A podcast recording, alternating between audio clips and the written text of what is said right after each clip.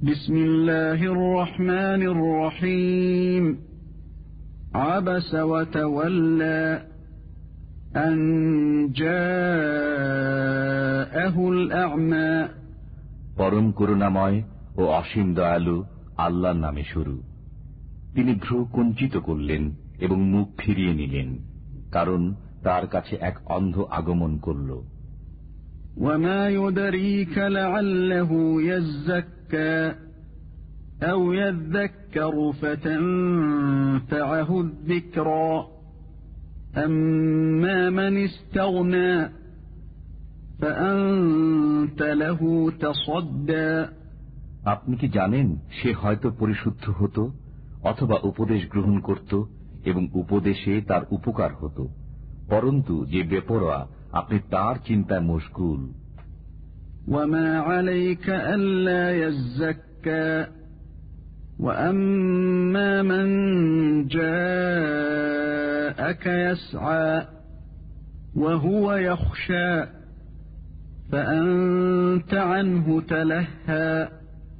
كلا إنها تذكرة সে শুদ্ধ না হলে আপনার কোনো দোষ নেই যে আপনার কাছে দৌড়ে আসলো এমত অবস্থায় যে সে ভয় করে আপনি তাকে অবজ্ঞা করলেন কখনো এরূপ করবেন না এটা উপদেশ বাণী فمن شاء ذكره في صحف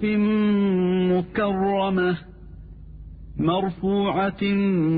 مطهرة بأيدي سفرة كرام بررة অতএব যে ইচ্ছা করবে সে একে কবুল করবে এটা লিখিত আছে সম্মানিত উচ্চ পবিত্র পত্রসমূহে লিপিকারের হস্তে যারা মহৎ পূত চরিত্র قتل الإنسان ما أكثره من أي شيء خلقه من نطفة خلقه فقدره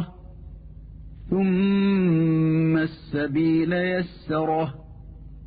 ثم أماته فأقبره মানুষ ধ্বংস হোক সে কত অকৃতজ্ঞ তিনি তাকে কি বস্তু থেকে সৃষ্টি করেছেন শুক্র থেকে তাকে সৃষ্টি করেছেন অতপর সুপরিমিত করেছেন তাকে অতপর তার পথ সহজ করেছেন অতপর তার মৃত্যু ঘটান ও কবরস্থ করেন তাকে ثم إذا شاء أنشره كلا لما يقض ما أمره এরপর যখন ইচ্ছা করবেন তখন তাকে পুনরুজ্জীবিত করবেন সে কখনো কৃতজ্ঞ হয়নি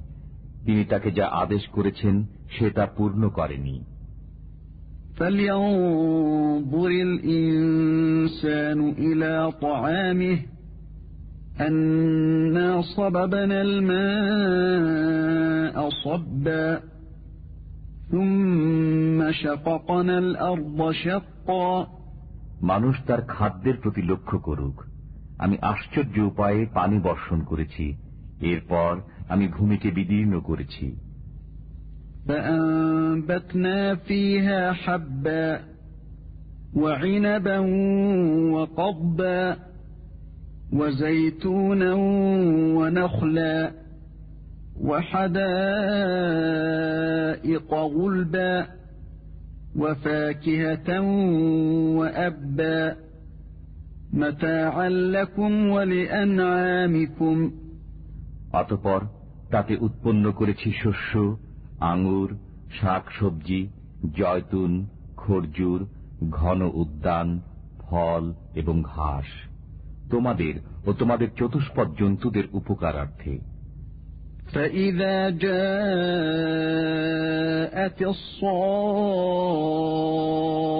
الصاخة يوم يفر المرء من أخيه وأمه وأبيه وصاحبته وبنيه অতপর যেদিন কর্ণবিদারক নাদ আসবে সেদিন পলায়ন করবে মানুষ তার ভ্রাতার কাছ থেকে তার মাতা তার পিতা তার পত্নী ও তার সন্তানদের কাছ থেকে لكل امرئ منهم يومئذ شأن يغنيه. وجوه يومئذ مسفرة ضاحكة مستبشرة. ووجوه يومئذ عليها غبرة ترهقها قترة.